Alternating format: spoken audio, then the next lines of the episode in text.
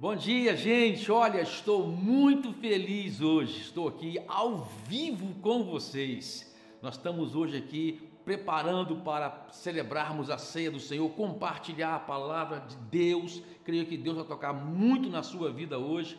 Mas eu quero, olha, eu quero antes, eu quero estar aqui falando com algumas pessoas aqui, parabenizando algumas pessoas que está, que está ao vivo com a gente. Quero mandar o meu abraço, a, a bênção do Senhor sobre a sua vida, a Vânia Maganete, a Daniela Cristina, a Gabriela, Lia, a Maristela, minha esposa, a Roberta, a Dalva, a Ana Lúcia, várias pessoas aí online com a gente, ligadinho aí na mensagem, e eu creio que Deus vai falar tremendamente com você, viu? Fique ligado aí e, e aproveite se tem algum amigo seu que ainda não está sintonizado, liga para ele, manda mensagem, mande o WhatsApp, o pastor Paulo está ao vivo e vai compartilhar a palavra de Deus com a gente e vai também celebrar a ceia do Senhor. Muito feliz mesmo hoje. Eu hoje quero compartilhar, continuar falando com vocês a história de pessoas que são gente como a gente pessoas que estão registradas nas Sagradas Escrituras, que são pessoas de carne e osso como você e eu, pessoas que a vida delas impactaram de forma tão maravilhosa e tem impactado até hoje as nossas vidas. Eu, eu observo todos os textos bíblicos, toda a Bíblia, eu observo com muita consideração. Eu acredito, queridos, que cada palavra, cada texto, cada história registrada é uma forma de Deus falar com a gente e desta forma dar um destino para as nossas vidas. Quando você observa a palavra de Deus com essa responsabilidade, quando você observa a palavra de Deus considerando desta forma, com certeza ela vai, a palavra de Deus vai falar tão fortemente com você que vai dar um rumo, uma trajetória vitoriosa para você e para toda a sua família. E hoje eu quero compartilhar um texto, Josué capítulo 14, versículo 6, vai contar a história de, jo, de Caleb, né? a história de Caleb. E diz assim: Os homens de Judá vieram a Josué em Gilgal, e Caleb, filho do Quenezeu Jefoné, lhe disse: Você sabe o que o Senhor disse a Moisés, homem de Deus, em Cades Barneia, sobre mim e sobre você. Eu tinha 40 anos quando Moisés, servo do Senhor, enviou-me de Cades Barneia para espionar a terra, e eu lhe dei um relatório digno de confiança. Mas os meus irmãos israelitas que foram comigo fizeram o povo desanimar-se de medo. Eu, porém, fui inteiramente fiel ao Senhor, ao meu Deus. Por isso, naquele dia, Moisés me jurou: Certamente a terra em que você pisou será uma herança perpétua para você e para os seus descendentes, porquanto você foi inteiramente fiel ao Senhor, ao meu Deus. Pois bem, o Senhor manteve-me vivo como prometeu, e foi e foi há 45 anos que ele disse isso a Moisés, quando Israel caminhava ainda pelo deserto. Por isso aqui estou hoje com 85 anos de idade, ainda estou tão forte como no dia que Moisés me enviou. Tenho agora tanto vigor para ir à guerra como naquela época. Dá-me, pois, a região montanhosa que naquela ocasião o Senhor me prometeu. Na época, você ficou sabendo que os enaquins lá viviam com suas cidades grandes e fortificadas. Mas se o Senhor estiver comigo, eu expulsarei de lá como ele prometeu. Então Josué abençoou Caleb. Amém, queridos. São 10 horas e 25 minutos. Eu quero orar com vocês. Pedir a bênção de Deus sobre a vida de vocês, para que essa palavra venha tocar fortemente o seu coração e a sua vida. Pai, eu quero orar em nome do Senhor Jesus Cristo. É a tua palavra que nós estamos diante. É a tua palavra, Deus, que toca os nossos corações. É a tua palavra que gera vida verdadeira em nós. É a tua palavra que transforma a nossa jornada, melhora a nossa jornada. É a tua palavra que dá direção para nossas vidas. E eu oro agora pedindo isso, Deus, em nome de Jesus Cristo. Fale com cada um de nós, Pai. Eu te peço.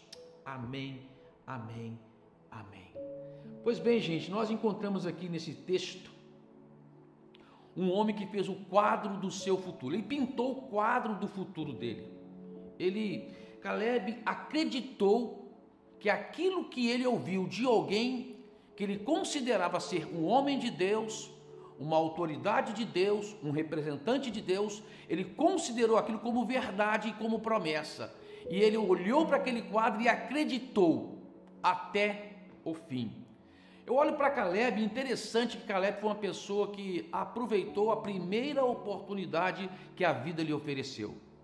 Quando você vê lá em Números capítulo 3, até então nada tinha dito ainda a respeito de Caleb. Nenhuma história sobre ele, nenhum episódio sobre ele, até aquele momento em que Moisés faz uma escolha, escolhe 12 homens, e no meio desses 12 homens, que eram considerados príncipes, estava lá Caleb. E Caleb viu naquela oportunidade, viu naquele momento que a vida dele poderia ser transformada. Viu aquele momento como uma oportunidade de dar um destino diferente para a sua vida e para os seus descendentes. Ele acreditou muito nisso. Ele acreditou que, que, que a vida dele realmente ia mudar. E, mas o que me impressiona em Caleb, querido, é o fato de dizer que, que ainda com 85 anos de idade, ainda tinha força e vigor para lutar por algo que acreditava. E mais impressionante ainda é ver um homem de 85 anos acreditando que podia ir além. Uau! Que, que superação! Ele acreditava que, mesmo depois de tantos anos passados, ele poderia conquistar aquilo que ele sonhava. Amado, nunca pare de sonhar. Nunca pare de sonhar. O sonhar é que vai dar para você vitalidade e vigor para acreditar que você vai alcançar. É o sonho que faz você enfrentar as dificuldades, faz vencer as dificuldades que se apresentam durante a jornada. É quando você acredita no seu sonho, quando você acredita que você pode ir além. E é sobre isso que eu quero falar com vocês hoje. É sobre isso que eu quero falar com vocês nesta manhã. Ir além. Oh, quando você olha para o quadro atual, muitas pessoas estão pensando assim: será que nós teremos condições de melhorar no nosso futuro? Será que os acontecimentos atuais não vão impedir de eu alcançar aquilo que eu sonhava? Amados, dificuldade nenhuma para alguém que continua sonhando e acreditando na promessa de Deus. Você pode ir além. E Caleb é um grande exemplo para nós. Eu vou aqui revelar hoje os segredos de Caleb para a sua vida. O primeiro segredo de Caleb, olha que coisa, coisa linda. Procure sempre fazer o seu melhor. Procure sempre fazer o seu melhor. Quando Moisés, direcionado por Deus, escolhe cada representante de cada tribo, ele escolhe Caleb, filho de Jefoné. Caleb se apresenta e diz: Caramba, que oportunidade a vida está me dando. Caramba, eu vou abraçar isso com, com, todo o meu vigor, com toda a minha força. Eu vou dar o meu melhor. Eu vou dar o meu melhor. Querido, quando a oportunidade aparecer para você, dê o seu melhor. Faça o seu melhor. Não faça de meia boca, não faça de qualquer maneira aquilo que se apresentou nas suas, nas suas mãos, faça melhor. A Bíblia diz: seja fiel no pouco e sobre o muito te colocarei. Eu me lembro que quando eu comecei a trabalhar, eu tinha, eu, era adolescente, ainda eu entrei no banco, eu tive a oportunidade de entrar num banco, e eu entrei ali como contínuo. E eu comecei, interessante que no primeiro dia meu de trabalho, uma pessoa falou assim: ó, você vai ter que colar esses, essas cartas aqui colocar selo nessas cartas. Eram, naquela época, em 1979, eram pilhas de cartas que mandava para um banco, né? Aí eu falei, como é que eu vou fazer isso? Ó, você passa o selo na língua e coloca na, no envelope. Eu achei que aquele era o método correto, era uma brincadeira deles, mas a eu estava tão cheio de vontade com a oportunidade que me apareceu para trabalhar, que eu cheguei, à tarde eu estava com a língua inchada de tanto colar selo com a língua. Eu dei o meu melhor.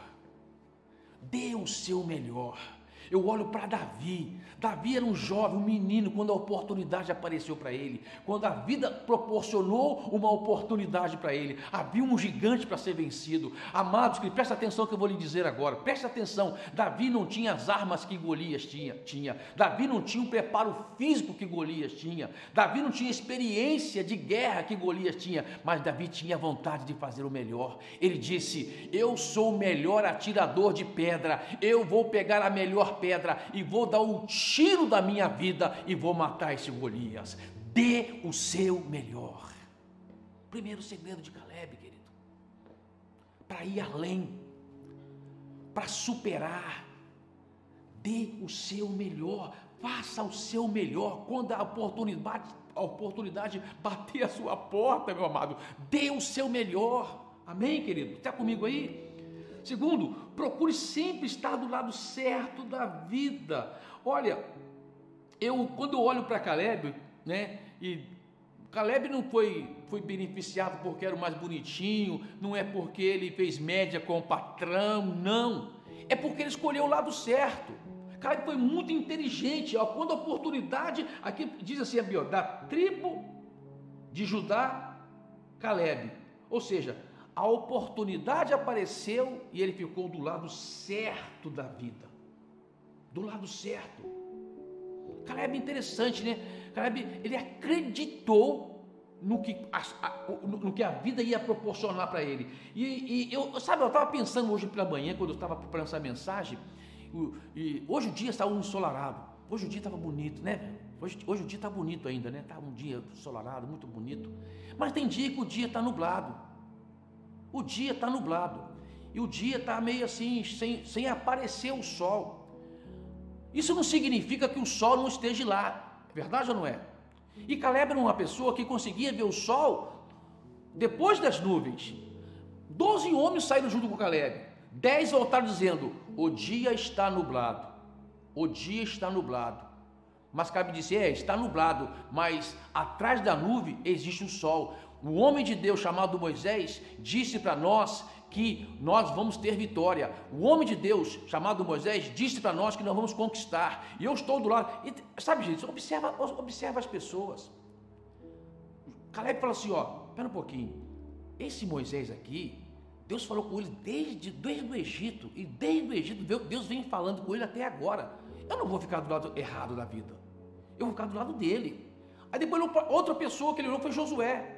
Josué era mais maduro do que ele naquela ocasião. Disse: oh, caramba, caramba, esse Josué aqui é um cara, é um cara de, de, de firmeza em Deus. É um cara que está sempre junto com Moisés. Eu vou ficar do lado dele. Caleb soube ficar do lado certo. Mano. Escolha a, a, a, o lado certo da história. O lado certo da história. Ele olhou para quem era melhor do que ele. Caleb não deu ouvido para as fake news. Hoje é muito, é muito moderno falar sobre fake news, né? Tá todo mundo falando sobre. Mas sabe qual é o grande perigo da fake news?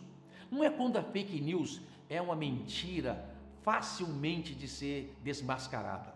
Quando a mentira é fácil, é fácil de ser desmascarada, amado, ela não apresenta para nós ameaça.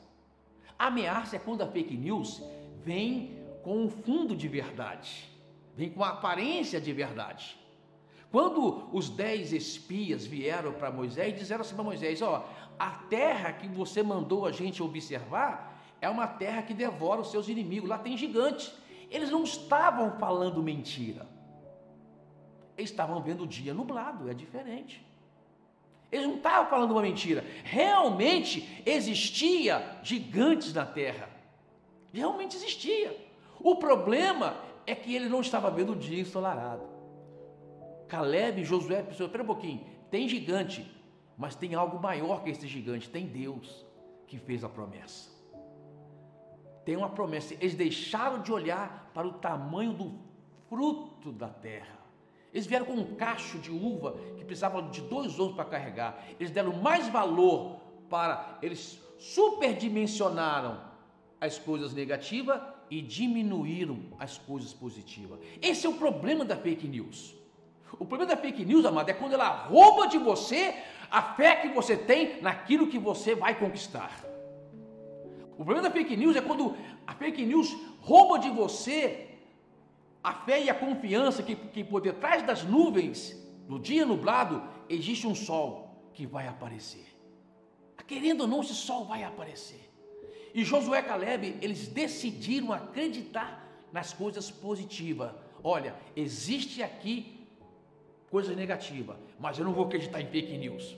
Eu não vou acreditar nessas aparências de verdade, nesse sofisma que aparece por aí. Eu vou acreditar no que Deus disse. Eu vou acreditar que por fim nós vamos ter a vitória. Acredite, fique do lado certo da história.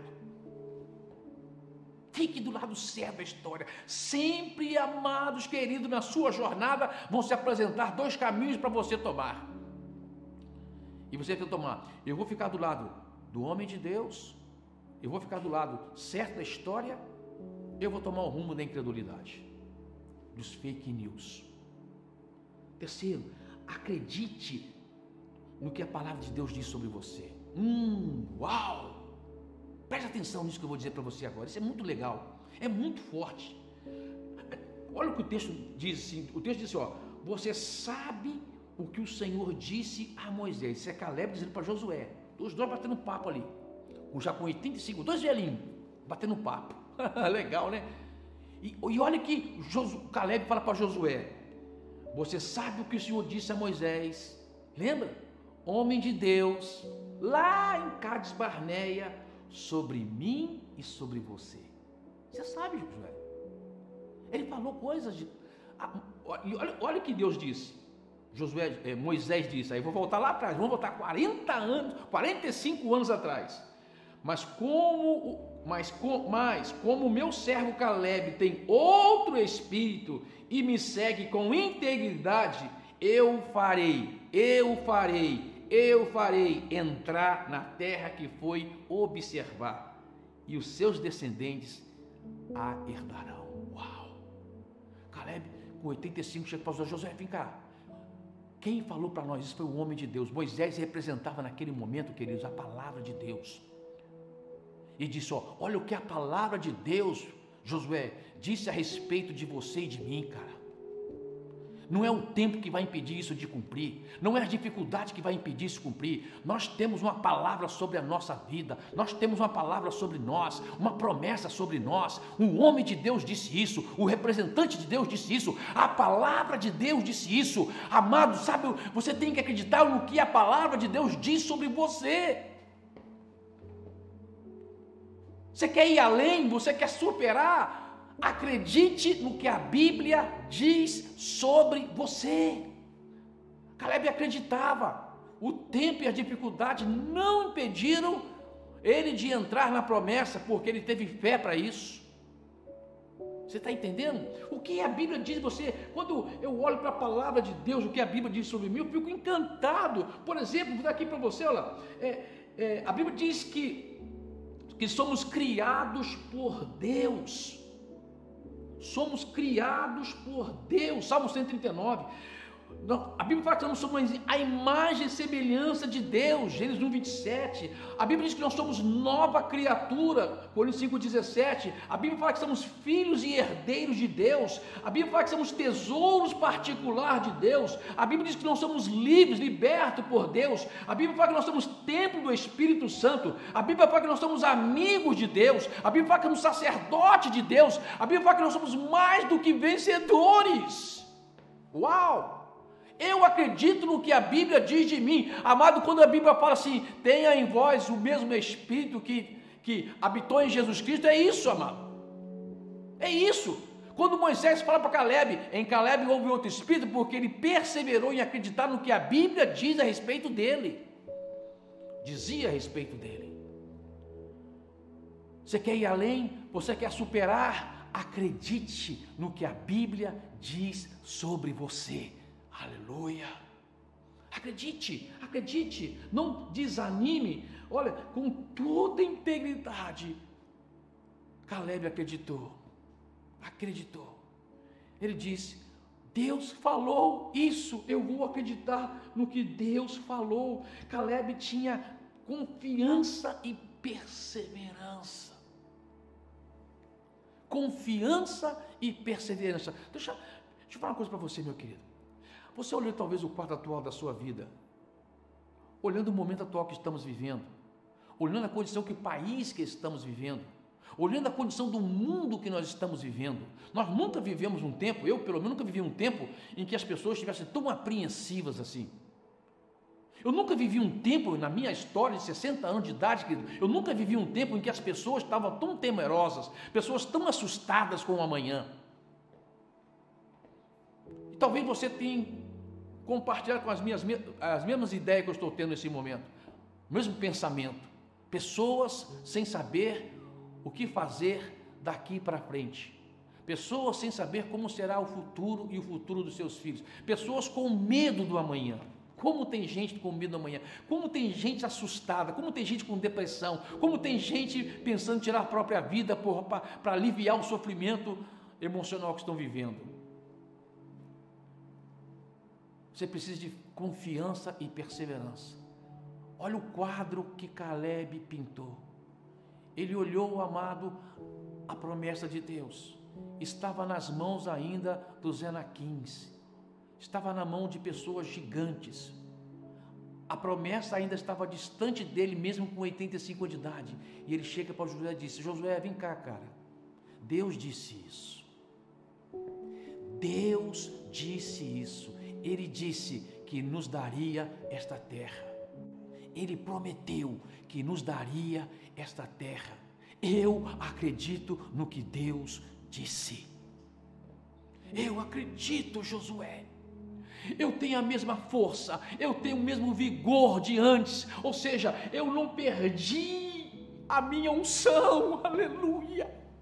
Eu não perdi a minha unção. Mantenha-se na mesma unção, querido. Os problemas atuais, as dificuldades atuais não podem roubar a sua unção de Deus, a promessa de Deus, a força que você tem em Deus. Mantenha-se na mesma unção. Uau! Mantenha-se. Deus está contigo. Deus vai te ajudar a passar por esse momento. Ande na mesma unção. Tome posse da sua bênção. Quando a gente vai tomar posse da bênção, deixa eu explicar isso para você. Pastor, eu quero tomar posse da minha bênção. É como se fosse, ah, pum, peguei aqui, tomei posse da minha bênção. Não é assim, querido. Tomar posse da bênção é tomar um passo de fé, acreditar que aquilo já é seu. Você está entendendo? é chamar à existência as coisas que ainda não existem. É fé, tomar posse da bênção. Eu tenho assim testemunhos vários na minha vida sobre isso. Eu, quantas coisas eu visualizava. Eu lembro quando eu estava no, nosso, no começo da nossa igreja, pequenininho. Eu, eu, hoje nós vamos celebrar a ceia. Eu lembro que Amado, era uma bandejinha só de ceia que a gente servia na igreja naquela época. Você sabe o que eu fiz? Sabe o que eu fiz uma vez? Era, foi maluco para aquele dia. Hoje a gente entrou no momento, para aquele dia foi muito maluco. Eu fui para São Paulo, eu comprei uma pilha de bandeja de ceia. Não, não, não, tinha ninguém na igreja ainda, mas eu comprei uma pilha de bandeja. Porque, ó, eu, eu vou ver ainda centenas de pessoas e até milhares tomando a ceia numa celebração que eu estiver fazendo. Uau! E hoje nós estamos aí. Eu acredito que nesse momento nós temos mais de mil pessoas me assistindo e vão celebrar a ceia comigo. Você está entendendo? Tome posse da bênção.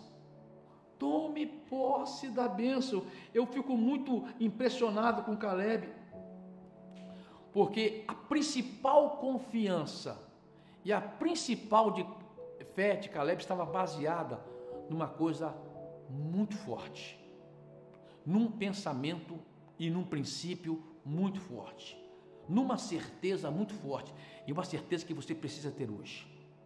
Qual era essa certeza de Caleb? Caleb pensava assim: eu acredito que quando Moisés escolheu os, os espias, ele deve ter escolhido um, um, um primogênito de cada tribo, de cada família. Eram príncipes.